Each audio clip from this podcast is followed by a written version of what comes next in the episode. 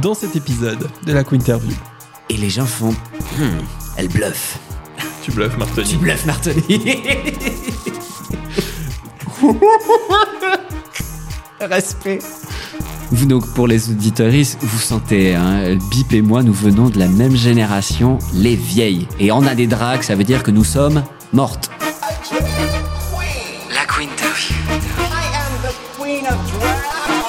Hello à tous et bienvenue dans la Quinterview. La Quinterview, qu'est-ce que c'est? C'est un podcast d'interview libre, ouverte et inclusive qui vous ouvre les portes du monde merveilleux des artistes queer. Drag queen, drag king, drag queer, club kid, créature, plus l'infini et au-delà. Ici, on parle de vie de drag, de vie out of drag, de construction artistique, de processus créatif. Je suis toujours et la curiosité est mon plus beau défaut.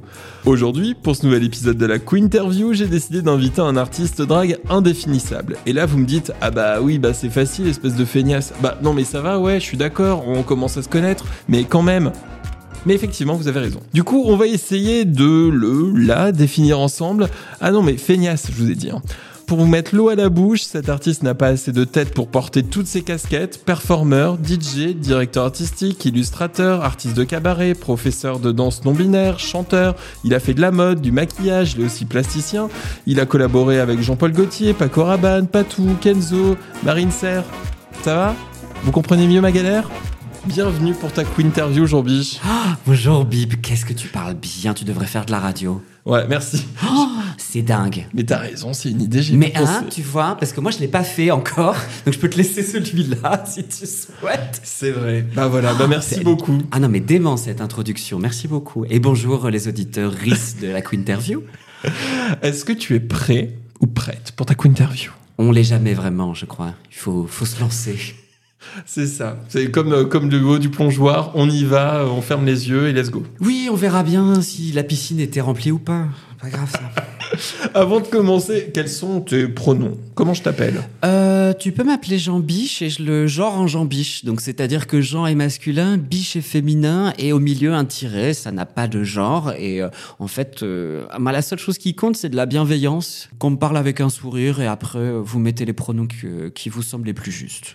Formidable. Dans un premier temps, avant de parler avec Jean Biche, bah, je voulais parler avec Jean Biche parce que tu... Madame Jean Biche, demandez à l'accueil s'il vous plaît. Parce que Jean Biche, c'est même, c'est même euh, là euh, où on peut te trouver quand on est postier et euh, quand on t'envoie des courriers, c'est on les envoie à Jean Biche. Donc, Oui. euh, donc voilà. Ouais, ouais, j'existe en tant que Jean Biche. C'est une chance extraordinaire.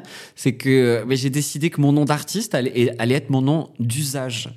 Donc, ça veut pas non plus dire que le nom dans ma vie euh, civile est un dead name, mais euh, voilà, je, je réserve ce nom pour les impôts et ma mère. Donc, une source de tension relative. Comme ta mère n'est pas venue, bah du coup. euh, à la interview, non, je ne l'ai pas appelée. Euh, donc, Pardon, maman. dans un premier temps, j'aimerais savoir bah, où est-ce que tu as grandi, d'où est-ce que tu es, d'où est-ce que t'es originaire, euh, quelle était un peu ton, ton, ton enfance?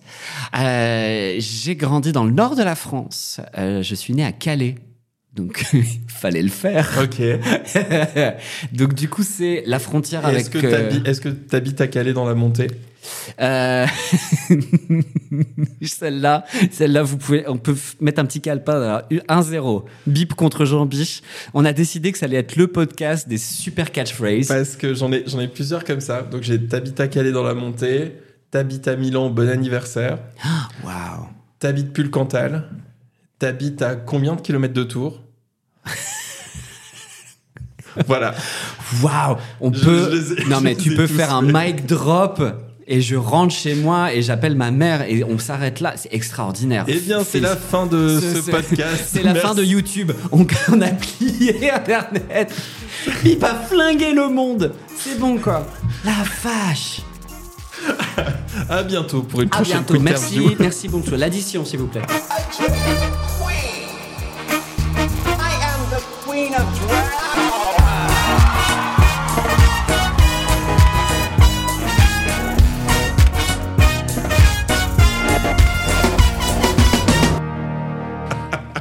Donc oui, donc Donc oui, oui, alors. Elle va être, elle va être longue cette émission. Elle va être longue. Elle va être longue. J'espère que non, parce qu'après, il faut la monter. Ouais, ouais, ouais. Bah, c'est bien ce que tu disais. Ouais, ouais. Donc oui, donc t'habitais à Calais. Ah oui, je suis né à Calais. euh, donc, je suis né donc sur euh, l'extrême nord, tout proche de l'Angleterre. Donc ça déjà, ça permet de s'ouvrir à une culture. Puis tout proche de la Belgique. Et puis bah en fait très très vite, j'ai migré à Bruxelles et euh, je suis euh, je suis devenu bruxellois de, cœur. De toute façon, les villes dans lesquelles on on est, on se sent le plus proche, c'est là où on c'est pas forcément là où on a, on a vu le jour, c'est là où, comment dire, c'est pas là où on est né, c'est là où on renaît. Quel cursus t'as amené, euh, t'as amené en, en Belgique? J'ai fait des écoles d'art. En fait, j'ai tenu un, un- un- j'ai tenu un crayon et un papier euh, dès le plus jeune âge. Euh, mais c'était maladif, hein, c'est-à-dire, euh, c'est depuis, depuis quel âge? Depuis tout petit, t'as toujours gribouillé, fait des choses pas, euh, ouais, peut-être. euh, je, je sais pas. Est-ce qu'on est vraiment conscient? Des premières années Mais en tout cas, euh, oui, c'était euh, c'était assez impressionnant puisque moi, je viens pas du tout d'un milieu artistique et euh, donc personne ne savait quoi faire avec avec ce potentiel. Sauf que j'ai souvenir que une professeure de maternelle, donc c'est dire si ça remonte, a dit à mes parents cet enfant, si vous ne le mettez pas dans des études d'art, et Dieu sait que c'est pas votre monde, mais il va il va devenir fou ou euh, il va se jeter d'une falaise, je ne sais pas, mais si vous lui refusez ça, c'est pas possible. Il est fait pour, il est fait pour être un artiste, il y a rien à faire. Donc je fonçais euh, tout chousse, euh, très jeune. Et, Mais t'avais, euh, t'avais, donc au moment où tu, où tes parents et toi, vous allez vers cette voie un peu Mm. plus, un peu plus artistique. Tu faisais quoi à cette époque-là? C'est-à-dire que t'avais un crayon, un papier, c'est- dessin, dessin, dessin, dessin, et dessin de meuf. Ouais. Et vous voyez la suite. non, pas du tout. Je pas Pas du tout. parle. du tout. Donc Mais beaucoup de c'est-à-dire- Catherine Deneuve dans Podamne. Ok. Beaucoup de Delphine Seyrig aussi. Ouais, ouais, ouais. Beaucoup, euh, bah, beaucoup de robes, euh, beaucoup de robes à panier, beaucoup de robes de princesse. Et puis, parce que moi, très petit, euh, beaucoup, beaucoup d'histoires, beaucoup de passé, beaucoup de reconstitutions historiques. Oui, alors ra- raconte-moi un peu ce que, ce que faisaient tes, ce que vous faisiez avec tes parents le week-end. Bah, alors, eux, ils avaient pas la, comment dire, ils avaient pas la culture artistique de la culture euh, contemporaine, de, de- des activités actuelles, euh, vraiment de la nouvelle génération, des enfants, de la jeunesse. Mais ils avaient l'histoire. Ils avaient le patrimoine, ils avaient le tourisme, les trucs vraiment genre à l'ancienne. Donc, euh, j'ai eu depuis, que je dise pas de conneries, depuis que j'ai 9 ans, des costumes historiques, euh, des collants, euh, des, euh, des petits bérets, des machins, et euh, toute ma famille enrôlée dans, la- dans cette affaire. Et du coup, voilà, depuis mon enfance, ça a été vivre euh, et passer des week-ends dans euh, bah, des musées, des églises, des châteaux, des cimetières. Ça conditionne un enfant très équilibré. C'est une, franchement, C'est un bon départ dans la vie. faites grandir vos enfants dans des cimetières et des, et, et des châteaux. C'est bien. Ils vont être bons. Et c'était quoi un peu que tu regardais comme film, comme, euh, comme euh, série, comme euh, dessin animé à l'époque? C'était un peu quoi qui, Mm. qui te plaisait, qui t'inspirait? À Anna Barbera, ça m'a rendu zinzin. Hanna-Barbera. Anna Barbera et aussi euh, les premiers de la Warner Bros, euh, les Bugs Bunny, Daffy Duck, euh, euh, vraiment genre années 50-60. Le vraiment tout ce qui était années 80-90 parce que moi je suis né en 85. Euh, ça me matchait moins. Mais par contre, il y avait un truc dans le trait des dessins. Euh, vraiment genre euh, aussi dans le comment expliquer ça? Dans l'univers les couleurs le style d'humour la narration ça me rendait vraiment ça me rendait vraiment fou la 3D les choses un petit peu plus contemporaines j'ai moins je suis moins rentré dedans très vite aussi euh, bah, des films un peu historiques évidemment hein, donc euh, avec Jacques Demy on était servi c'était Hmm. pas mal comédie musicale je suis pas rentré dedans la comédie musicale je n'ai pas saisi Euh, Disney n'a Aucune, pas euh, fait aucune comédie musicale. non ça a pas pris Jacques. Demy, c'est quand même. C'est quand même. C'est de la comédie musicale, mais ça restait, ça restait quand même franco-français dans la construction. Mais le grand West Side Story ou ce genre de choses, je n'ai pas, j'ai pas plongé dedans. Et moi, les, les films noirs, très très jeunes, je pense que tout début de l'adolescence, bah, à partir de oui, 10-12 ans déjà, films noirs, euh, un peu de films d'horreur, euh, frissons, aventures, euh, euh, genre femme mystérieuse dans un taxi avec du brouillard et un flingue dans le sac à main. Ça, c'était, c'est bon. Il est où Jean Biche? Bah devant la télé. Bah oui, tu m'étonnes. Et petit, tu, tu, tu voulais faire quoi comme métier? Tu savais vraiment ce que tu voulais Euh, faire? Je voulais Ou tu disais quoi genre, dessiner des fringues pour des femmes. Ok. Dessiner des vêtements pour les femmes. Ça, c'était, je, je n'en démordais pas. Et, euh, et toute ma scolarité euh, a été bâtie autour de ça. Donc, tu as, fait des études de couture. Ouais. Ok. Pour Dessin. devenir designer, pour devenir... Ouais. Ok. Ouais, ouais, ouais. Ça n'a pas été un très gros, gros succès, mais euh, c'était le cursus. euh, et, euh, et puis, euh, en fait, je me suis un peu fait rattraper par, euh, par la nuit, parce qu'à un moment donné, euh, on a l'âge de sortir. Et là, j'ai fait, mais qu'est-ce que c'est vachement chouette la vie après minuit, dis donc, dis donc. C'est quoi la différence entre la vie de nuit et la vie de jour? À ton avis? Je sais pas. Bah non, non, toi, tu sors pas. Non. non.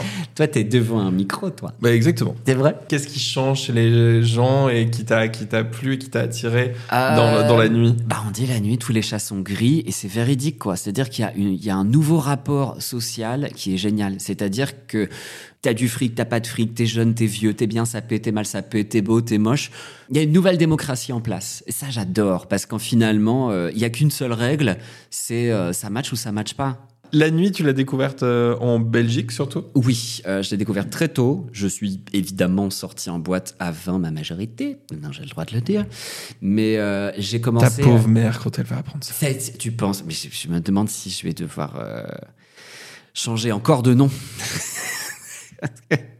Donc oui, donc c'est là, c'est en Belgique que tu as découvert la nuit. J'ai découvert la nuit en Belgique euh, en 2000, euh, les débuts des années 2000, donc pendant la vague électro-clash avec euh, bah, des DJ sets comme Miss Kittin, DJL, Dr Electrolove. euh, J'ai vu Mu en live qui m'a qui m'a fasciné. Euh, Il y avait qui encore de cette époque-là euh, Alden Tyrell. euh, J'ai oublié, mais bon, j'ai été prendre d'autres- pas que des diabolos fraises dans ma life. Ouais, enfin. T'avais du beau monde quand même. Ouais, ouais, il y avait du beau monde. Les, bah, les débuts des Too Many DJ, ce que je suis bête, c'était mais magistral. Moi, j'ai regardé ça, j'ai dit, ok, je veux mixer. Et j'ai mixé, j'ai commencé à mixer à 19 ans. 18, Ok. 10, peut-être 10, non, peut-être 18. Peut-être 18. J'ai plus 18. 18, 19 ans, je sais plus. Et c'est quoi ton, ton, ton style un peu de, de musique, on va dire, de prédilection? À l'époque, il est allé dans tous les sens. Bah, ce qui est aussi un petit peu normal, tu sais pas encore quitter, Tu testes Puis techniquement parlant, j'étais pas. euh, j'ai jamais voulu être un euh, DJ, euh, comment dire, un, un, un DJ encyclopédique. J'ai jamais voulu être un DJ avec un seul style. Ah, tu mets quoi? Ah, tac, house, techno, électro, tac, machin. J'ai jamais réussi à comprendre l'intérêt. Euh, parce que pour moi, ce qui était le plus beau et le plus poétique et le plus sincère, c'est de raconter une histoire avec tes sons. Donc, le plus intéressant est de passer de, la new wave. Et puis d'un coup, tu fais, mais attends, regarde, ça pourrait avoir un lien avec ça. Et là, il faudrait casser. Et là, hop, on rabat les cartes, on essaye des choses. Et les gens viennent pour ça. Ça peut partir dans tous les sens. euh, et je trouve ça merveilleux. Et des, beaucoup de risques, prendre beaucoup de risques. Dès que j'ai des élèves aujourd'hui, parce que non, j'ai des élèves, hein, donc. euh, Oui, t'as des élèves de, de, de, de plein- dans, dans plein de matières différentes. euh, Mais élève en DJ, c'est vraiment un truc genre, oh, je me sens vieille, la vache, quand ça me tombe dessus. Parce que si j'ai commencé à, 10 à mixer à 18 ans, j'ai 38. Donc j'ai 20 ans de platine. Et quand tu te vois vieillir la nuit, t'as un- vraiment un côté, attends, tu te rappelles quand t'es- t'as commencé à sortir la nuit et que tu voyais des, tu voyais des dinosaures? Et tu les regardais en mode, attends, est-ce qu'ils sont encore cool ou est-ce qu'ils sont has-been Et là, tu fais, ça y est, c'est tombé sur toi, ma fille. Je me vois vieillir dans la nuit et l'aimer toujours autant et la, la et travailler encore avec elle d'une autre manière, tout ça, ça me fait plaisir. Et voilà. Et on va arriver justement sur ce sujet de la nuit euh, juste après, parce que la nuit aussi, tu as découvert, euh, on va dire, ton persona à drague, Eh ton, oui. ton Jean Biche by night, euh, Jean Biche en, en frange, et enfin bref, on y reviendra plus tard. À la Mais- frange, j'ai pas arrivé tout de suite d'ailleurs. Ah, mais bon, il y aura, y aura une frange à un moment à ou à un moment donné, il y a une frange. Euh, mais en attendant, à la rédaction de la Queen Interview, bah, j'ai une assistante éditoriale, une reporter de l'extrême qui m'aide à préparer l'émission. Elle s'appelle Mia, elle est accompagnée de ses parents, elle va regarder les réseaux sociaux de mes invités et euh, bah voilà, elle a des questions euh, pour toi forcément. Mais déjà, on, on la salue, on lui dit bonjour. Bonjour, je m'appelle Mia. Mais bonjour Mia. Oh, J'adore sa voix. Allez, Ouais. Elle devrait faire de la radio. Ah ouais. Ah bah je l'ai pas, pas choisi au hasard. hein. Je fais Ah. passer euh, des castings à une personne et c'est une personne qui a été choisie. Donc vraiment. Ah ouais. euh, Et ah, puis je crois qu'en plus tu changes de Mia toutes les semaines, donc t'en trouves des tonnes quoi. C'est vraiment non, un il y en a, il qu'une seule. C'est la seule et l'unique, la seule Mia. Euh, Mia. Je suis déçu. Bah, bah, pas moi, pas moi, parce qu'elle est tellement, tellement forte que du coup, je ne pourrais pas faire, euh, je pourrais pas faire cette émission sans elle. Mia, quelle est ta première question pour Jean Biche? C'est quoi le drag? Oh mon lapin. Oh ma petite chérie. Alors Mia, j'ai j'ai une réponse qui va être difficile. Je sais pas non plus. Eh ouais. Bah, globalement, de ce que je vois, hein, euh, si je peux te définir le drag, c'est des gens avec beaucoup de couleurs, beaucoup de vêtements euh, inflammables. Ouais, ouais. La matière, Voilà. des vêtements inflammables, des perruques inflammables, inflammables. Oui, inflammable, inflammable. Et, euh, et, et surtout, ce sont des gens qui sortent habituellement très tard, quand tu es déjà couché, ma petite chérie. Donc, on espère te les voir euh, très bientôt dans ton école, dans ta bibliothèque, euh, ou tout simplement dans ta maison, venir te faire un bisou. Et euh, elles risquent d'être très gentilles et tu risques de les adorer. Mais qui sait la couleur et la forme que ça aura J'espère juste que ça sent bon. C'est quand même le plus important. Est-ce que tu as une drag queen Est-ce que je suis une drag queen Mia? Je pense bien. Je pense bien parce que finalement, euh, j'ai des couleurs et des formes et je sens bon. Donc t'es une bonne drag queen, alors si tu sens bon en plus. Ben, je- quand on fait un truc, on le fait bien. Ou, ou alors, euh, je suis une mauvaise. euh, non, on- je, non, je veux bien le faire. Mais moi, personnellement, je, je fais tellement de choses différentes que très souvent, on me dit Mais non, t'es pas que ça, t'es pas que ça. C'est c'est quoi, c'est quoi que tu veux dire qu'on sait que ça Oh, Être que ça? être que une drague. Moi, on- combien de fois on m'a dit mais non, mais t'es pas que une drague, t'es au-delà de ça. Et tu fais, mais et après tout Et si j'étais que ça? Ou alors, et si le drague avait le droit d'être un peu plus que ce que tu lui donnes comme crédit? Pourquoi tu voudrais pas me mettre ça sur l'étiquette? Euh, Et donc voilà. Donc globalement, quand on me met un mot, une définition, je dis oui. Et les gens font, Hmm, elle bluffe. Tu bluffes, Tu Martoni. bluffes, Martoni. Respect. Ça, si tu la gardes pas au monde. Ça, ouais, Jean Biche, elle bluffe, Mar- il bluffe Martoni. Pourquoi tu t'appelles Jean-Vie Alors, euh, je m'appelle Jean Biche parce que euh, je me suis fait appeler Biche très longtemps. Et euh, mon vrai prénom, celui que ma maman m'a donné, commence par Jean et après, c'est autre chose. Et euh, donc, il y avait mon nom et mon prénom. Et quand j'ai commencé à travailler, je donnais mon nom et mon prénom. Mais pas sur scène, parce que j'ai une formation d'illustration.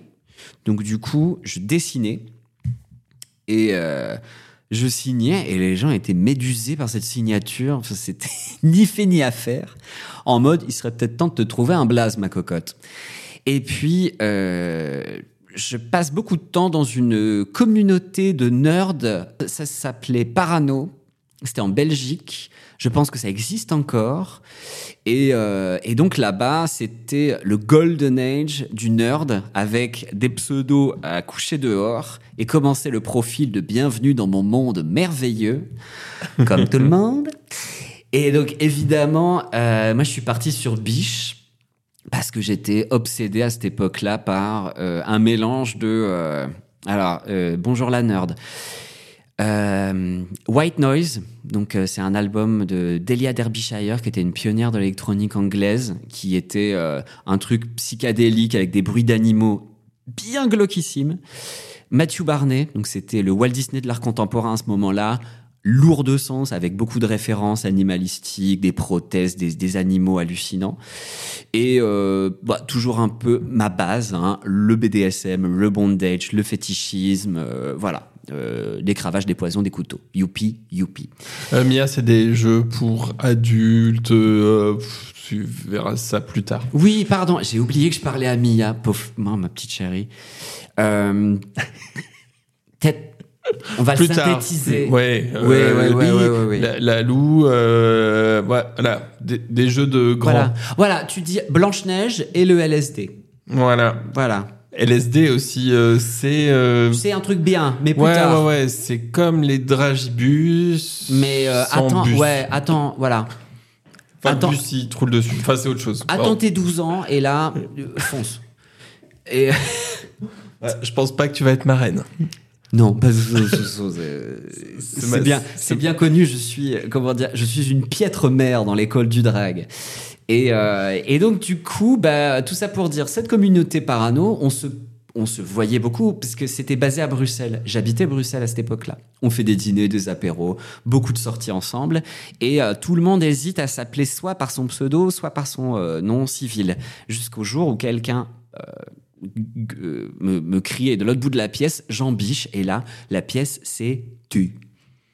Et là, on a fait, mais c'est du génie ce nom.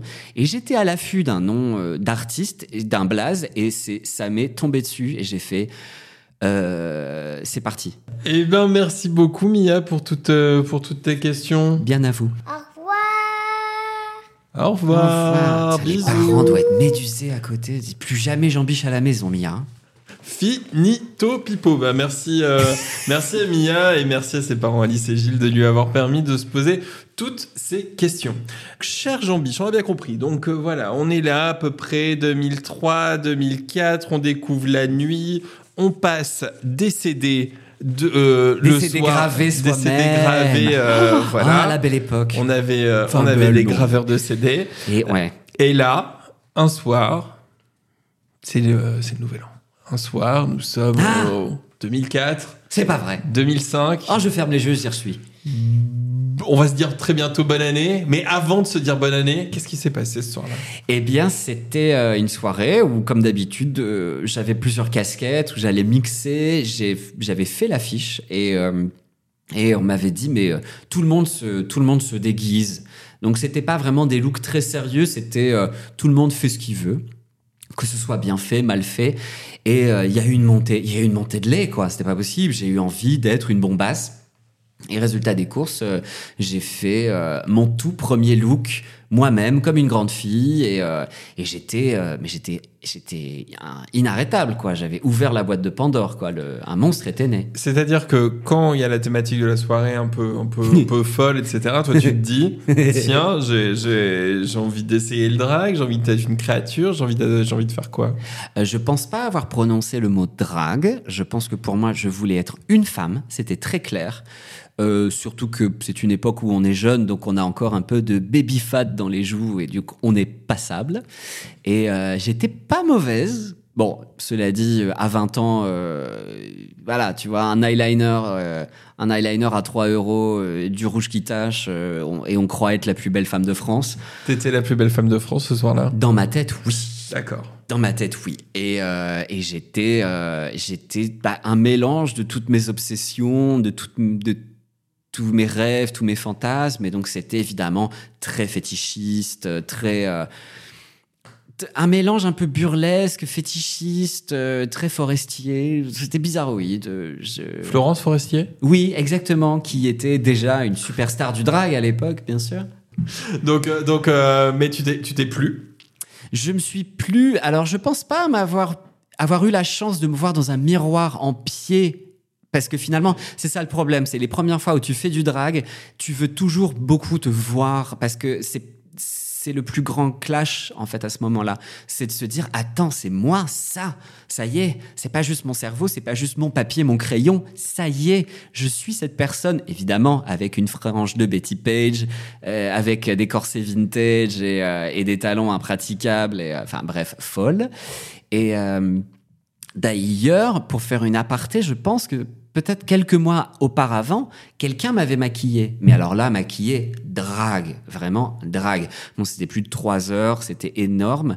Et euh, au moment où je me suis regardé dans le miroir, j'avais pas choisi ce personnage. C'était, j'étais modèle pour euh, pour elle, mais j'ai j'ai j'ai rien compris. J'ai fait une erreur 404 devant le miroir. Tu te reconnaissais pas? Bah non, c'est pas possible, ça bouge comme ma tête, j'active les joues, mais c'est pas moi. Je sais, ah oui d'accord, le pouvoir de la transformation, c'était euh, c'était euh, bluffant. Je j'avais réalisé à quel point euh, ça allait m'être très utile dans ma vie.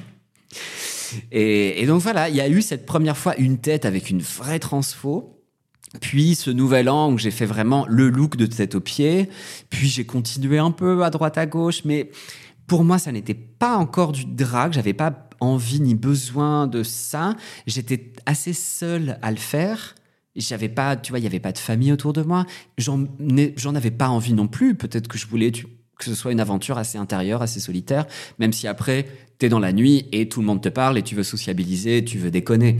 Mais, euh, Mais tu te posais beaucoup de questions sur, euh, sur toi, sur ton euh, drag, sur ta manière d'être, sur ta féminité. Il y avait un peu des questionnements qui se posaient, euh, sur, sur, tout du moins sur les débuts de, de, de, de toi et, et de, ta, de ta trouvaille féminine. ouais, ouais, ouais, ouais. Bah en fait, il- c'était assez. Les premières fois où tu te looks de tête aux pieds, c'est assez joyeux, c'est assez jouissif. T'as vraiment l'impression de faire une grosse bêtise.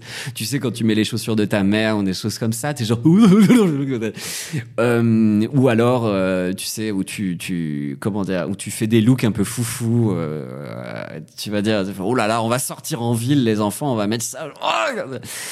Oh euh, donc il y a cette énergie-là qui est joyeuse, mais finalement, plus j'ai développé, plus j'ai réalisé que finalement, dans ces transformations, il y avait un truc à résoudre encore intérieurement, qui était pas clair sur mon expression de genre, dans ma vie, dans mon style. Euh, il faut savoir qu'à cette époque-là, j'ai commencé à avoir des cheveux méga longs. J'étais Devon Rabanart en fait. J'avais des cheveux jusqu'en bas des épaules, une barbe, mais de vraiment hein, 20 cm de long. hein. J'avais des poils, je suis poilu de, de, de, de dingue. hein. Je voulais pas me raser ni le corps ni la barbe, mais en même temps, je voulais être ultra féminin. Et dans ma vie, j'étais aussi ultra féminin, c'est-à-dire que euh, je, recoupais tout. C'était la, période Eddie Slimane, donc on recoupait tout, genre ultra serré, serré, serré. J'ai toujours été très 70s dans mes looks, hein, mais euh, les bottines italiennes, donc 5 cm de, de hauteur tous les jours. Euh, Il y avait un truc qui était genre qui était là mais pas là. Je veux être féminin mais mais pas mais pas et dans la vie euh, je, veux encore être un peu masculin mais j'y arrive j'arrive pas à aller dedans à fond. C'était voilà c'était quelques années euh, où euh, voilà j'ai fait des premières perfs aussi où pareil quoi c'était pas clair c'était pas clair. J'ai passé des bons moments hein, et les gens ont passé des bons moments à me regarder. Mais j'ai fait beaucoup de striptease au début. C'était mes premières armes j'ai été briefé par des stripteaseuses de cinéma porno. Donc, c'était des femmes cis euh, avec qui on partageait le même amour, justement, de l'érotisme, du vintage. Et, euh, et donc, voilà, je m'entourais pas forcément de drague. Je jouais pas du tout dans des endroits de drague ou LGBT. Et euh, le striptease, finalement, avait l'air d'être pas, pas comme une visite médicale, mais c'est pas le striptease burlesque avec les gens qui crient, c'était pas le striptease toujours de l'empowerment, c'était parfois euh, bah, une sorte de d'accouchement euh, pas toujours euh, pas toujours clair ou finalement entre tu sais la peau de départ et la peau d'arrivée, tu fais bon alors finalement qui qui est le plus tu vois? Qui j'ai trouvé à la fin, quoi. Ouais, c'était ça. Mm. Et je pense que c'est ça illustrait exactement là où j'en étais dans ma tronche. Mais euh, et ça me faisait plaisir du coup de le faire dans des endroits qui n'étaient pas LGBT. Et il y a un moment où tu te dis, bon, euh, cette situation euh, est pas claire, il y a un truc qui est pas clair, tout Mhm. ça. Il y a un moment où tu, tu arrives, un, à mettre des mots dessus et Ouais. où tu arrives à mettre un peu de, de, de clarté euh, là-dessus. Euh, je crois que à ce à ce moment-là, je ne conscientisais pas que dans mon expression de genre et dans la manière avec laquelle je travaillais et je m'exprimais sur scène, quelque chose n'était pas clair. En fait, le plus important pour moi, c'était m'exprimer. C'était déjà salvateur, il fallait sortir ça. Même si, très souvent, euh, on regardait des images ou des choses où on sentait un peu autour de soi que les gens te mettaient un aura, genre, oula, ouais, elle est intense, hein, celle-là, c'est un drôle de personnage, c'est un- une drôle de créature. Et puis, tu sais, d'aller bosser dans des endroits pas du tout euh, de nuit conventionnels. Euh, j'ai fait des striptease dans des églises, euh, dans des gares désaffectées, dans des hôtels. Enfin, je, ouais, ouais, ouais, j'ai déroulé du câble. Et résultat des courses 2010, je suis appelé pour aller bosser sur un festival en Suisse et je me donne je sais pas, l'élucubration, je vais faire une robe magnifique à base d'étoiles de prêtre qu'on m'avait offert pour mon anniv. Donc, euh, T'en as des beaux cadeaux d'anniversaire. ouais, ouais, j'ai dit pas. Donc, Ah. tu, donc tu te prépares pour cette, euh, pour cette euh, soirée-là, pour cet événement-là. Voilà, euh, et, et- et voilà, et je, le, le tissu, il est hyper fragile, c'est vraiment des pièces qui ont plus de 100 ans, mais donc je sais que euh, je fais un truc pas bien, parce que normalement, ça, il, faut le chérir, Oui, tu joues un peu avec les interdits. euh, Voilà. Voilà. Puis c'est ecclésiastique, alors pour, euh, pour te mettre ça sur les fesses, c'est quand même assez drôle. Mais euh, finalement, je me suis mis devant la machine à coudre et là, j'ai fait, j'en ai pour un long moment. Parce que c'était très fragile, il fallait prendre son temps, il fallait réfléchir. Et puis, si tu te plantes, il n'y a plus de tissu. Donc c'était très, très, très, très, très, euh, très, très, euh, très, très complexe. Mais euh, j'ai commencé à me poser des questions. J'ai commencé à me regarder devant la machine à coudre en faisant Qu'est-ce que tu as besoin de te prendre la tête? Alors que dans le public, qu'est-ce qu'on en a à foutre que t'aies cette robe et qu'est-ce que t'en as Qu'est-ce qu'ils en ont à foutre que t'aies une robe? Et ça a commencé, ça a été un tourbillon, il une avalanche, il y a eu un éboulement de questions comme ça, dans, la gueule, toute seule, comme une grande femme, dans sa cuisine.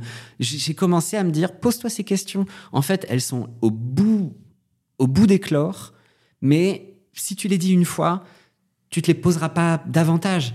Au moins, tu auras résolu le truc. C'est un peu pénible. Et je sentais bien que j'étais en train de faire une économie de thérapie intérieurement. Mais tu voulais comprendre pourquoi tu faisais ça. bah oui, j'étais à me dire pourquoi il faut toujours que je sois ultra féminin et que je me sens pas. Je me sentais pas euh, valide, je me sentais pas. euh, co- comment on dit ça? C'est. euh, pas méritant, mais je. Un peu imposteur? Pas imposteur, mais c'est genre, euh, il y avait pas la. Oh, mais alors, qu'est-ce qu'il fait cet adjectif? Il est où? Viens, cherche, viens, viens. Euh, bon, il viendra, il reviendra plus tard, on va lui mettre des croquettes, mais euh, ouais, c'était pas de l'imposture, mais c'était genre, tant que j'ai pas ça sur le dos, j'ai pas, je mérite pas d'être sur un plateau. Ça, ça marchait pas. Il y avait plein de béquilles comme ça qui disaient si j'ai pas ça. Et puis en plus des vêtements fétichistes, hein, donc faut que ça comprime, faut que ça, enfin, faut que ce soit difficile de marcher, de respirer, de bouger, à mettre, à enlever. Enfin, je viens d'une grosse école de, de, de, de corsetterie, de choses très très très très contraignantes. Et euh, finalement, là, j'ai réalisé un truc qui m'avait pas encore euh, passé sur la tronche. En fait, je ne me suis jamais laissé le droit d'être un mec. Et aujourd'hui, je suis un mec euh, cis, tout va bien. Et à cette époque-là, je croyais l'être, et c'est là où j'ai fait. Mais en fait, depuis que t'es gosse, depuis que t'es ado, depuis que tu sors et que tu commences à montrer qui t'es, que t'as dans l'espace public ta gueule, tes manières, tes, tes vêtements, tes idées, euh, tu te fais toujours pointer du doigt comme la fille manquée, le PD. Donc biologiquement, il y a le côté genre t'es dedans mais t'es pas dedans. Et, et tu fais genre, bah oui, mais je suis pas dans l'autre camp non plus, je suis pas folle.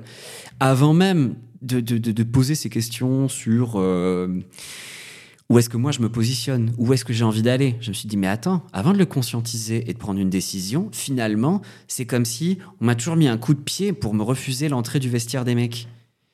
Et puis après, c'est là où j'ai fait, oh, peut-être que j'ai jamais eu des, des- j'ai jamais eu des images très, très, euh, des- très, très valorisantes de la masculinité. Et c'est ça qui a fait vraiment un déclencheur. Je me suis dit, mais attends, t'as le droit. Je me suis rasé le crâne. J'ai acheté des baskets pour la première fois de ma vie, donc je pense à 25 ans. Euh, j'ai acheté des jogging, je pense. C'était la première fois. hein. Je- ça n'arrivait pas. J'ai arrêté de me maquiller tous les jours, alors que euh, il n'y avait pas de problème. Et j'ai fini ma robe. Et là, je l'ai regardée et j'ai fait, j'en ai plus besoin. Je pourrais monter sur un plateau sans. Mais j'en avais encore envie. Et c'est là Mhm. mon rapport au drag, il a switché et j'ai eu, je me suis, je me suis permis d'être totalement féminin. Je suis rentré dans une maison euh, de travestissement euh, classique. Ren- J'ai intégré la troupe des week-ends à faire des, des, des, des shows hyper mainstream, quoi. Des grands tubes qui tâchent pour les gens du samedi soir, pour la communauté LGBT. C'est la première fois que je mettais les pieds dans des trucs comme ça. hein. Et, euh, et dans ma vie, bah, ça s'est, ça s'est, euh, ça s'est décanté, quoi. Et ma vie euh, intérieure, ma vie sexuelle, ma vie sociale, ma vie politique, tout ça, ça a fait, hey, hey, hey, tout n'est pas que souffrance, en fait. Et euh, Mais il a super. fallu, euh, mais il a fallu en passer par là pour avoir cette espèce de petit déclic Ouais. qui t'a fait, j'imagine sur le moment, ça n'a pas, ça a pas dû être forcément très facile à, à vivre de, de, de devoir imbriquer toutes ces pensées-là, mais au final, ce qui en est sorti, c'est quelque chose de, bah, en fait, tout va bien, c'est chouette, et il n'y a plus qu'à s'amuser de tout ça. Je pense que ça participe aussi du moment où tu te transformes. T'as toujours peur du premier jour où tu vas mettre un vêtement qui est pas de ton sexe euh, cis parce que t'as peur d'ouvrir la porte, de dire et si ça me plaisait vraiment? Il y a cette angoisse de faire et si finalement euh, je me révélais être une personne trans? Et il y a l'angoisse de faire, on peut encore arrêter le process, on peut encore empêcher. Et c'est le plus difficile quand tu commences à te transformer, c'est de se dire, euh, on va arrêter ces questions. En fait, c'est euh, du lavage de cerveau qui te fait dire, là, si tu es ça, tu vas être un problème. Tu vas être un problème pour toi, tu vas être un problème pour ton entourage, ton passé, ton présent, ton futur. Et, euh, et à partir du moment où j'ai commencé les transfos, et que euh, j'ai eu cette grosse prise de conscience, j'ai dit, OK, là, il va falloir se poser des questions qui fâchent. J'ai vraiment, quand j'ai eu la solution, j'ai eu une petite déception. Je me suis vraiment fait, ah bah merde, je suis que 6. Tout ça pour ça. Parce que tu te dis vraiment, mais euh, parce que moi j'en ai rencontré des personnes fluides, des personnes queer, des personnes trans, et euh, j'étais toujours fasciné de me dire, bah tu sais quoi, toi aussi, tu as ouvert cette porte de transformation. Et euh, j'étais admiratif de toutes ces personnes qui prenaient tellement de risques dans leur vie, dans leur quotidien, dans leur rue, de tout ça. Et, euh, et après, de me dire, mais en fait, toi, non, c'est pas cette équation-là. Toi, c'est 6. T'es heureux 6. Bon, 6, quand même efféminé. On n'est pas aveugle. On sait très bien qu'avec toute la meilleure volonté du monde, je me suis fait rabrouer d'ailleurs une fois par, euh, tu sais, Justine Vivian Bond. Mhm. Je- non, je veux pas. Ah, c'est une super euh, artiste américaine, c'est très grande activiste LGBT. Ok. Et euh, on avait fait un, un- on avait fait une rencontre avec des publics, on était bookés ensemble dans un festival. Et euh, je lui je lui ai raconté ça. Je dis bah oui, mais en fait c'est vrai que moi euh, j'ai bien conscience que euh, la scène pour moi je veux une ultra féminité. Maintenant ça y est, j'ai plus peur, j'ai plus honte, j'ai pas de problème. Je me sens bien de dire je veux être une belle poupée, bon euh, poupée James Bond euh, avec un poignard dans le dos, mais euh, mais je veux ça. Et dans ma vie je suis un mec. Elle m'a regardé, oh, elle m'a les yeux ont scanné de la tête en bas et elle a vraiment fait genre ah parce que tu crois que tu ressembles à un mec toi. Oh, Vilaine. vilaine, mais vu ce qu'elle a, elle a vécu dans sa vie, et puis peut-être la manière avec laquelle je l'ai formulé, j'aurais peut-être mérité de me prendre une rouste. Mais venant d'elle, je l'admire, et euh, c'est genre... euh, bon, euh, il fallait pas non plus trop me chier à la gueule, mais la manière avec laquelle elle me l'a mis, je l'ai vraiment regardé en mode... Si tu veux, honnêtement, t'as bien le droit de me replacer... euh, Pour ceux qui nous écoutent et qui n'ont pas l'image, à quoi ressemble Jean Biche? Là, maintenant? Pas là maintenant, mais ce en, en drague, en fait. Hmm. Bah, en fait, il y a un peu. La carte est grande, hein, on sait pas quoi choisir. hein. C'est ça mon problème. Non, mais dé- déjà, déjà, en gros, ce que je voulais savoir, c'est est-ce que euh, tu aimes que les gens te reconnaissent? Est-ce que c'est un but déjà Mm. d'être euh, reconnu et reconnaissable? Il a trouvé le chaînon manquant. Exactement. J'adore qu'on ne me reconnaisse pas. C'est de plus en plus dur parce que euh, bah, j'ai vraiment essayé beaucoup de peaux, j'ai essayé beaucoup de tronches, j'ai essayé beaucoup de personnages. Alors attention, hein, c'est pas non plus la comédie française, tu vois ce que je veux dire? Je mets pas, c'est pas Madame Doubtfire. J'essaye pas de me faire gagner 60 ans et d'avoir des prothèses et euh, de me faire passer pour euh, un infirme et puis euh, une ministre et puis une bombe. Enfin, c'est pas, c'est pas ça le Oui, truc. tu fais pas, comment s'appelle Alexis Stone? Oui, voilà. C'était pas mon kiff, mais chaque fois que je sortais, j'avais envie de dire bon, allez, euh, je sais pas pourquoi, mais ça, c'est cette couleur, c'est ce vêtement, ou c'est ce make-up, tout ça. Et j'ai toujours adoré euh, essayer et euh, que j'a- j'adore, j'adore encore un peu, hein, arriver quelque part et voir beaucoup de gens que je connaisse, mais qui ne me reconnaissent pas, et de ne pas aller les voir parce que ça, ça me fait marrer. Et ils sont là, et puis après un quart d'heure, ou plus longtemps encore, ils arrivent enfin et ils me font Oh, on m'a, on m'a, je viens de comprendre. Ou alors le lendemain, fait, mais c'était toi, mais qu'est-ce que t'es, t'es belle, mais pourquoi t'es pas venu me voir? Je dis, Mais parce que moi, c'est mon kiff. Je veux être le fantomas du drag. T'enlèves la tronche, et, ah, ah, ah. C'est toi, Fantomas. c'est effarant.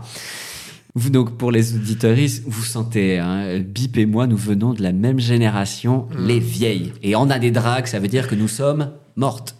Ouais, Lou- Louis de Funès. Mais par exemple, Biche, euh, pour moi, Biche, c'est ma biche, euh, c'est euh, c'est euh, le gendarme de, de Saint-Tropez. Bah ouais, voilà, c'est Claude. Jansac, c'est Ouais, évident. Bah ouais, c'est ma biche. Euh, je sais pas à quoi je ressemble? Bah j'ai un Le go plus, le, plus, le plus souvent, au final, un peu. Le plus souvent, alors oui, ça fait. Alors ça va être une. En fait, ça va forcément être un, le, un best-of de tout ce que j'admire et qui m'obsessionne. Euh, les cheveux sont noirs. Ça, c'est toujours, toujours un peu le truc. Euh, noir, un peu années 50, assez Hitchcock. Une frange assez sévère. Donc, frange droite, noire. euh, avec.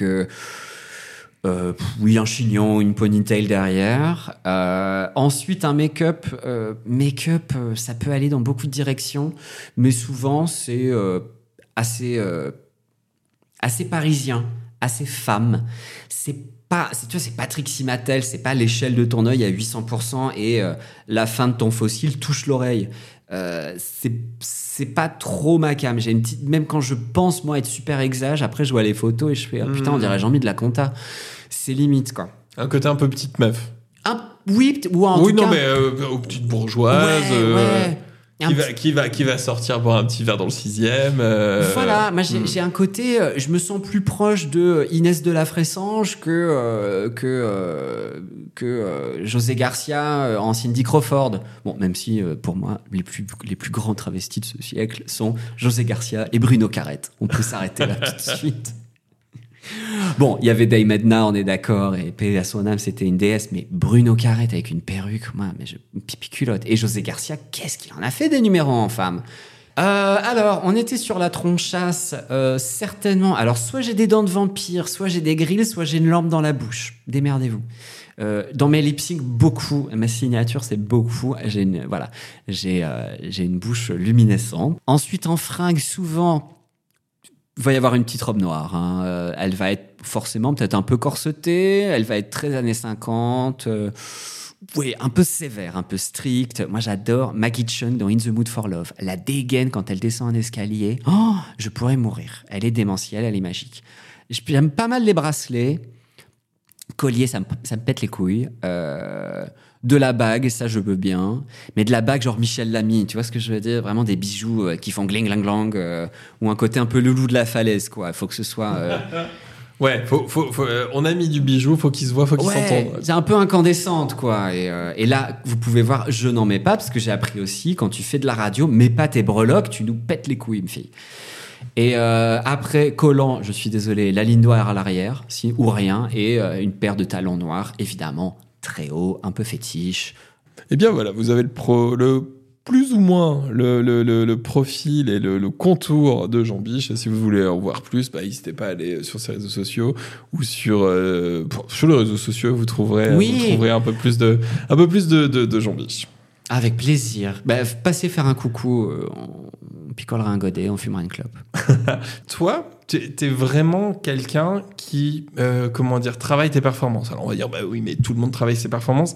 C'est pas exactement ça que je veux dire, c'est que tu crées des performances dans le sens où une performance, c'est comme une œuvre d'art, et une œuvre d'art a un nom, un nom d'œuvre, et euh, une année de, de fabrication et de naissance. C'est-à-dire que, pour moi, dans ce que j'ai vu et dans ce que j'ai compris, c'est vraiment une performance est une œuvre, un nom, etc. Tu fonctionnes comme ça?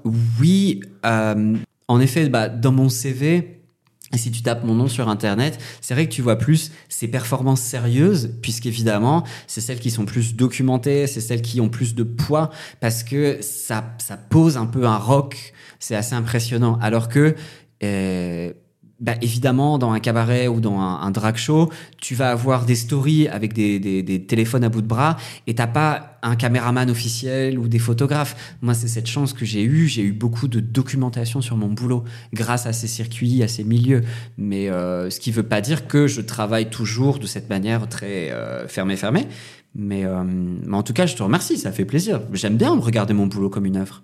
T'as- T'as quoi un peu comme florilège de noms de performances? Bah, j'ai le caméra show. Alors ça, euh, ça, mes enfants, euh, accrochez vos ceintures. Hein. Là, maman passe la quatrième. Moi, j'adore le VP en fait, la vidéoprojection. Tu vois ce que je veux dire comme au cinoche, dans ta gueule. Mais beaucoup de gens sont éblouis, aveuglés, ils aiment pas ça. Moi, j'adore. Moi, je pourrais regarder un faisceau, tu sais, comme euh, Romy Schneider dans l'enfer de Clouseau, tu vois. Voilà, mais elle cligne pas des yeux pendant trois minutes devant des strobes et c'est genre, oh, l'image est dingue. Mais toi, t'es aveugle, ça, ça fait très mal. Tout ça pour dire, je bosse au Manco. euh, j'ai fait, moi, le, Manco, j'ai fait bah, de l'ouverture à la fermeture. J'ai fait 2015-2019. On me demande de faire un nouveau numéro pour le nouvel an, une nouvelle idée, un truc, un machin. Et puis, bah, il y a un- une équipe de documentaristes à ce moment-là qui fait un documentaire sur la création du lieu parce que c'est tout neuf. Et je leur dis, hé les mecs, est-ce que vous pensez qu'il serait possible de brancher votre caméra à la console et aller en live? Et en fait, moi, je suis sur scène avec la caméra et, euh, et je me prends en show, en fait, et je fais un show et, Et la caméra, c'est comme une webcam en live. On essaye le truc. Et en plus, c'était un soir où moi, j'avais un body paint en squelette hyper précis avec plein de bijoux sur le visage. Enfin, vraiment, c'était 4-5 heures de taf. Et euh, oui, parce que il y a des moments aussi, j'aime les transformations dites intenses, pas juste drag, tu sais, la, la petite heure, heure, heure et demie, tout ça. Non, c'est vraiment genre envoie du pâté, quoi. Moi, 6 heures, 7 heures de make-up, tu peux, euh, tu peux me perdre, quoi. Je peux être fasciné par ça. Résultat des courses, je découvre à ce moment-là que, un, une caméra, en fait, c'est lourd. Donc mon biceps était mais genre en fond de sauce. J'étais épuisé. Et surtout que si tu te mets avec le fond derrière toi et tu mets la cam devant en selfie, la caméra prend ton selfie à l'infini. Et ça devient, ça donne un effet de profondeur. Ça fait un effet de profondeur extraordinaire et que après, évidemment, ce numéro a rendu les gens en larmes. Enfin, vraiment, ils étaient en larmes. hein. Euh, c'est pas, c'est, pas, pas un mensonge, hein, vraiment. Euh, ils étaient genre, ils étaient comme ça, genre, mais qu'est-ce qui vient de se passer? Parce que euh, imagine une très bonne caméra HD, genre, tu vois, une 4K, un make-up de 5 heures en gros plan et, en, et à l'infini et au ralenti en plus tu vois très calme parce que j'avais tellement peur de de débrancher le câble, où j'avais peur de casser la caméra, que j'étais très très lent, je prenais mon temps, j'y allais mollo, et les gens c'était du public de 31 décembre, donc euh, ils étaient euh, assez, tu vois, c'est genre on s'enjaille, on fait un beau grand spectacle de Nouvel An, donc fallait un beau grand spectacle, et là, oh, ça a calmé. Je l'ai fait dans plein de villes différentes, je l'ai fait dans plein de, de- de- d'occasions différentes, tout ça. Je l'ai fait seul, j'ai fait à plusieurs, euh, enfin bref. Mais c'est c'est mon petit truc à moi, même si cette mécanique existait déjà. Euh, Il y a une nana qui est venue me voir à Fantasma qui m'a dit bah tu sais moi je l'ai vu au théâtre il y a 30 ans et là c'est vrai qu'en ce moment tout le monde refait le coup de la caméra, patin coup fin et elle me dit sauf qu'en fait j'ai vu que deux personnes dans le monde le maîtrisaient, c'est la toute première qui l'a inventé et toi? Et là ça m'a vraiment fait euh, Ouf, ok, j'ai pas l'air d'une fraude, même si euh, quand j'ai eu cette idée, je ne savais pas que ça existait déjà avant et j'ai pas eu envie de le répliquer. Euh, donc voilà, ça c'est le numéro qui me tient à cœur parce que euh, vraiment je me sens bien dedans. Tu parlais du Monco, donc où, tu as fait ses premières, euh, premières fois, ses perfs avec, euh, avec la, vidéo, la caméra, etc., la caméra show. C'était quoi le, le Monco en, deux mots et comment, et comment ça fonctionnait toi en tant que performeur là-bas C'est-à-dire en gros, il y a cette espèce d'émulation, de, de recherche de, Ouais, ouais. de performance pour toutes les semaines? Euh, oui, le Manco, euh, il m'est arrivé dessus en 2015-2016. C'est un cabaret qui a duré 4 ans. Et, euh, et on a eu une troupe qui changeait assez, assez régulièrement. C'était un cabaret qui a été sous le théâtre des Champs-Élysées. Il a été euh, mis en scène par Manon Savary et sous la direction artistique de Marc Zafuto et Manuel Dorazio. Moi, j'étais ce qu'on appelait un artiste clé en main. C'est-à-dire, moi, je venais avec mon univers, je proposais mes trucs que j'avais fait de A à Z. J'avais fait ma bande son, j'avais fait ma vidéo, j'avais fait mon costume, j'avais fait ma perruque, j'avais et eux avaient juste à regarder et à me laisser m'exprimer. Même si bien évidemment, tu sais aussi qu'il y avait un, un niveau qui était très très élevé. T'avais pas intérêt à te chier, mais en même temps, t'avais une grosse liberté créative. Mais j'avais eu un niveau de confiance qui m'a, euh, enfin, ça m'a permis de me, me, libérer et ça m'a permis aussi de, de savoir de quoi j'étais capable parce qu'on te donne dans les mains des, des outils où, bah, dans tes petits projets indépendants, dans tes, dans tes bébés, tu vois, de projets, dans les choses qui te, qui, tu sais, tu vois, t'es content, mais tu, tu vois que t'es en train de tourner un peu en rond. Euh, là, euh, il t'arrive des, enfin, on s'est pris des coups de pied au cul, euh, on s'est pris quelques traumas, mais ça, c'est, grandir aussi. Et puis il y avait un sacré parterre, un sacré public aussi. C'était pas. les premières fois où on a eu un sacré parterre, on était terrorisés. Il y avait qui? Bah, il y avait Rico Owens, Michel Lamy. Euh, je sais pas, parce qu'en fait, je pense, tu sais, qu'avant le Manco, euh, l'équipe du Manco m'avait invité à faire un, un show. Enfin, faire un show, à assister à un défilé de mode. Première fois que je vais à un défilé de mode. Et euh, on me dit, Cocotte, euh, tu vas être invité. Et dans la salle, il y a Violet Chachki, Miss Fame, Pearl, Sharon Needles. Toi, tu représentes les dragues à la française. Et là, j'étais un peu en tête, genre, qu'est-ce que je vais mettre Qu'est-ce que je vais mettre? Et là, j'ai foncé, quoi. J'ai dit, vas-y, fonce. J'ai fait un body paint de squelette rouge et blanc, avec une sorte de perruque de Dolly Parton noire, un mon t-shirt Metallica de ma vie, et une robe euh, sirène pailletée. euh, et j'ai déboulé la clope au bec. Les gens étaient, mais médusés. Mais qu'est-ce que c'est ça? Les Américaines, elles m'ont regardé, genre, mais qu'est-ce que c'est ça? Bon, c'est Sharon la première qui m'est tombée dessus en mode, mais t'as l'air rigolote, toi. Tu, tu penses, mon neveu. Et... euh, et donc, c'était déjà pour nous un accélérateur. Ça nous a fait comprendre qu'on allait devenir. On allait devenir en fait des gens dans ce monde-là sans vraiment être dedans. On était comme des consultants. Et c'était les débuts. Je pense que c'était le tout premier défilé de mode euh, qu'ont fait euh, les filles de Drag Race. Et à un moment donné, quand t'es vraiment à HS, il y a une nana dans l'escalier qui fait Oh, j'adore ta jupe Ouais, merci, sympa, c'est moi qui l'ai fait. Non, ouais, je sais. Hey, salut à toutes, ouais, moi je vais danser. Je prends 10 secondes et là, je fais Mais c'était Kate Moss Et là, j'ai fait Ah ouais, d'accord, en fait, cette vie, c'est ça. Bon. Sacrée rencontre. Ah ouais, mais tu sais, c'est là où tu te dis Mais en fait, c'est des gens qui font caca le matin. euh, et euh, Souvent. mais je Ou le soir, hein. enfin, ça dépend des, ça dépend des, des, des rythmes gastriques de chacun. Après. Bien évidemment, attention, hein, chacun son petit bol alimentaire, euh, son petit rythme. J'ai vu Céline Dion me regarder comme si elle avait vu la Sainte Vierge. Euh, bah, elle en a Peut-être fait un peu. toi. Ouais, elle en a peut-être fait un peu les caisses, mais. euh, non, Céline Dion n'en fait pas Ouais, mais c'était un amour. Elle m'a fait marrer. Elle était gentille. Euh, Bon, elle est, elle est intense, elle est folle, mais c'est là où euh, moi j'avais passé le plafond de verre, de dire c'est normal en fait, ça y est, c'est chill. Mais euh, en fait, on faisait le même boulot, qu'il y ait des célébrités ou pas dans la pièce. Et nous, on était juste heureux de s'exprimer, d'être libre, mais de repousser toujours euh, notre répertoire, d'essayer des choses. Ça nous a pas empêché de rentrer chez nous la queue, la queue entre les jambes à la fin. Tu vois ce que je veux dire? Comme souvent. Ouais, parce que le, le truc s'est arrêté du jour au lendemain et on n'a pas. En plus, s'en est suivi la pandémie très peu de temps après, donc euh, on a, c'était difficile émotionnellement d'encaisser un phénomène comme ça. On tournait dans le monde entier, on allait faire des fashion week à Pétaouchnok. Euh, euh, moi, une fois, j'ai fait mon numéro de Blade Runner devant l'océan à Bali. Euh, j'ai eu du mal à, ouais, j'ai eu du mal à m'en remettre quoi. Tu fais, mais qu'est-ce qu'est-ce qu'on est en train de vivre là? Qu'est-ce que c'est? Et une fois que c'était fini, c'était fini. Et je pense pas que ça me arrivera une nouvelle fois ce genre de d'expérience. euh, tu fais, mais c'est pas possible quoi. Ça n'est pas possible. Des fois, tu te pinces. Incroyable. Ouais. Ah bah, euh, on en a fait. On en a déroulé du câble. Parmi tes, tes nombreuses euh, casquettes, on en parlait au début de l'émission, euh, tu es DJ, illustrateur, tu as donné des cours de danse non binaire, mais tu es aussi directeur artistique et tu as, fait aussi un cabaret euh, que tu as créé en 2011 Oui. qui s'appelle euh, Les Nuits Banilon. Oui. Donc les nuits au pluriel et Banilon au singulier. C'est un petit peu contradictoire. Et qu- qu'est-ce donc? C'est mon bébé, je l'ai construit en 2011.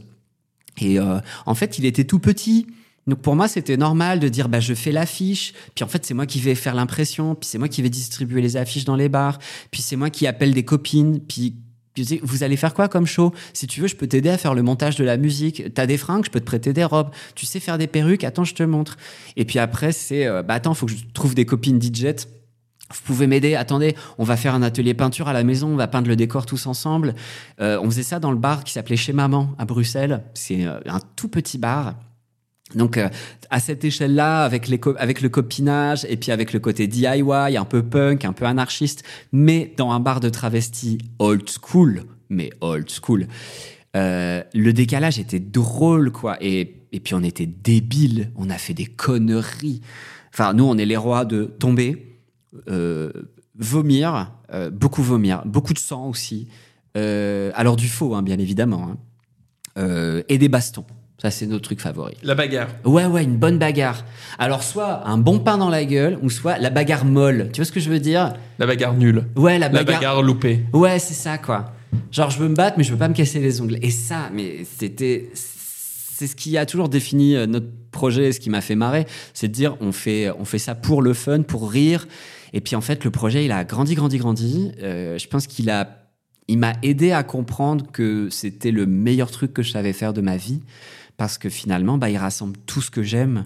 Ça ressemble vraiment beaucoup de choses. Et, euh, et aussi, c'est un collectif. Parce que moi, j'ai un petit problème avec le fait de vouloir être solo, solo et moi, moi, moi. Euh, là, tu vois, après la fin de, des, grands projets où j'étais starifié, où j'étais juste interprète dans des spectacles, moi, revenir sur le devant de la scène en disant, moi, moi, j'ai un petit, ah, j'ai un petit, je vais me mettre des coups de pied au cul. Et, euh, et Banilon, c'est pour moi, c'est mon, c'est mon plaisir. C'est vraiment genre, euh, c'est ma plus grande fierté. Je suis, euh, je pourrais en parler des heures. Quand il y a eu le manco, donc forcément, je l'ai pas fait. Il a pris un, il a pris une jachère de 6 ans dans la gueule. Et euh, là, il est revenu depuis un an à Paris. Et là, il m'est arrivé des choses merveilleuses. C'est que comme j'ai donné des cours de danse euh, ces dernières années dans les écoles d'art, bah, j'ai rencontré des, des, des étudiants, j'ai rencontré la nouvelle génération d'artistes, et j'ai pu les intégrer au spectacle. Ça a pu nous aider à avoir un cast intergénérationnel. Eh ben bravo pour tout ça. Ouais, merci. Bah, je lui dirais. Bah vivement euh, le prochain Banilon. On arrive bientôt à la fin de l'émission. C'est pas vrai. Bah si ça arrive, hein, toutes les bonnes choses ont une fin. Ah, c'est moche. Sauf la saucisse qui en a deux. Mmh. C'est la dalle. On va au resto après, hein, parce que ça commence à grailler. Oui, t'as raison. Euh, Est-ce que tu as donc euh, c'est la tradition des petites recommandations, Hein des choses euh, à recommander aux uns aux autres, musicales, filmographiques, de gens à suivre, de soirées, de Oh, un petit un petit truc que t'as envie de nous nous Pour des transmettre. auditeuristes de la Quinterview, Ouais. s'il y a des choses que je peux vous suggérer d'aller regarder, euh, euh, j'ai revu euh, Le Lézard Noir avec un pote samedi. J'adore ce film et c'est Akiro Miwa qui est alors là travesti qui joue le premier rôle et qui joue un rôle de femme et elle est mise en valeur, dirigée, mise en scène comme une femme. Et personne ne soulève le sujet que c'est un homme extraordinaire. C'est une sorte de film d'aventure, d'action, une sorte sorte de James Bond avec une méchante femme qui vole des bijoux et des enfants. Et ben le lézard noir. Le alors. lézard noir, allez mater ça. Et euh, en arrivant, en arrivant chez toi, euh, j'écoutais justement Shiemi Manabe. C'est une chanteuse japonaise des années 80 et c'est, un- je crois que c'est son premier album et il est extraordinaire. Qu'est-ce qu'on peut, peut aller regarder d'intéressant en ce moment en France? Un bon Quentin Dupieux. Et surtout aller le voir au Cinoche parce que là j'ai raté le dernier, je m'en suis mordu la langue. Mais j'adore les films de Quentin Dupieux. Yannick. T'as pas vu Ouais, j'ai pas pu le voir. Et j'avais vu. Ah oui, euh, je suis allé à l'avant-première de Rotting in the Sun. J'ai oublié le nom du réalisateur, mais euh, ça- donc euh, Rotting in the Sun. Et c'est d'une violence, c'est génial. C'est hyper. Non, non, mais alors tu vas adorer parce que justement c'est drôle, c'est assez noir, ça dépeint la communauté LGBT et euh, les influenceurs et les artistes contemporains de manière très cruelle. C'est très agréable. Et je le recommande vivement. Et bah très bien. Et bah on va écouter donc toutes les recommandations de Jean Biche. Ou pas. Ou pas. Enfin, ouais, faites ce que vous voulez, quoi. Oui. On, voilà. on vous dit. Essayez un peu. et allez, puis, allez, euh, allez, 5 minutes de chaque, j'ai envie de dire. cinq mi- Essayez. Et puis si ça prend pas, faites aller. Euh, 5 minutes de chaque. Euh, ça, ça aurait pu être le nom de, de, de ce podcast. 5 minutes de chaque. Ouais. Mais non, tu mens. Ouais, c'est vrai, je suis trop En bavard. allemand. Euh, Voilà, encore une petite référence à Louis de Funès, hein, pour ceux qui l'ont pas.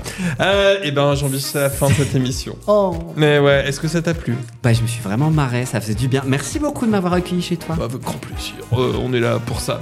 Eh bien, merci beaucoup Jean Biche et merci à tous d'avoir suivi ce nouvel épisode de la Quinterview. En attendant le prochain, si vous avez aimé, likez l'épisode, abonnez-vous au podcast. En gros, faites tout ce que le monde moderne a fait de vous et à bientôt pour une prochaine Quinterview.